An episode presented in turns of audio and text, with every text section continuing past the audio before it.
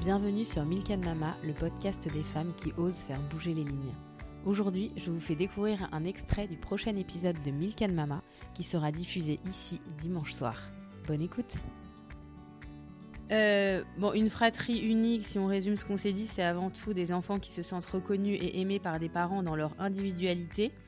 Quels sont tes conseils justement pour faire au mieux en tant que parent ? Écoute, je pense en tant que maman également et psychologue, il me semble important que chacun ait une place particulière et singulière au sein de sa fratrie et que celle-ci soit reconnue et valorisée par ses parents et par l'ensemble de la famille. Je pense qu'il est important de ne pas gommer les différences, mais plutôt les valoriser et de mettre en avant, comme je le disais, leurs différences, mais aussi leurs qualités, leurs centres d'intérêt, et aussi chacun peut avoir son propre don.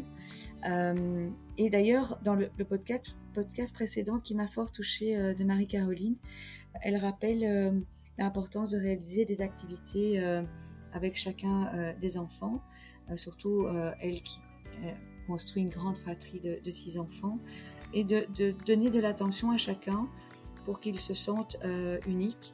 Donc oui, rappeler, comme on le sait tous, c'est leur donner du temps. Bon, on court après le temps, mais il faut le trouver et presque le faire, comme Marie-Caroline disait, par une invitation afin de donner suffisamment d'attention à chacun des enfants, préconiser des moments de qualité et qu'on puisse transmettre et que chaque enfant puisse sentir la puissance de l'amour et du cœur. Si l'extrait vous a plu, retrouvez l'épisode complet dimanche soir sur Milk Mama. À très vite.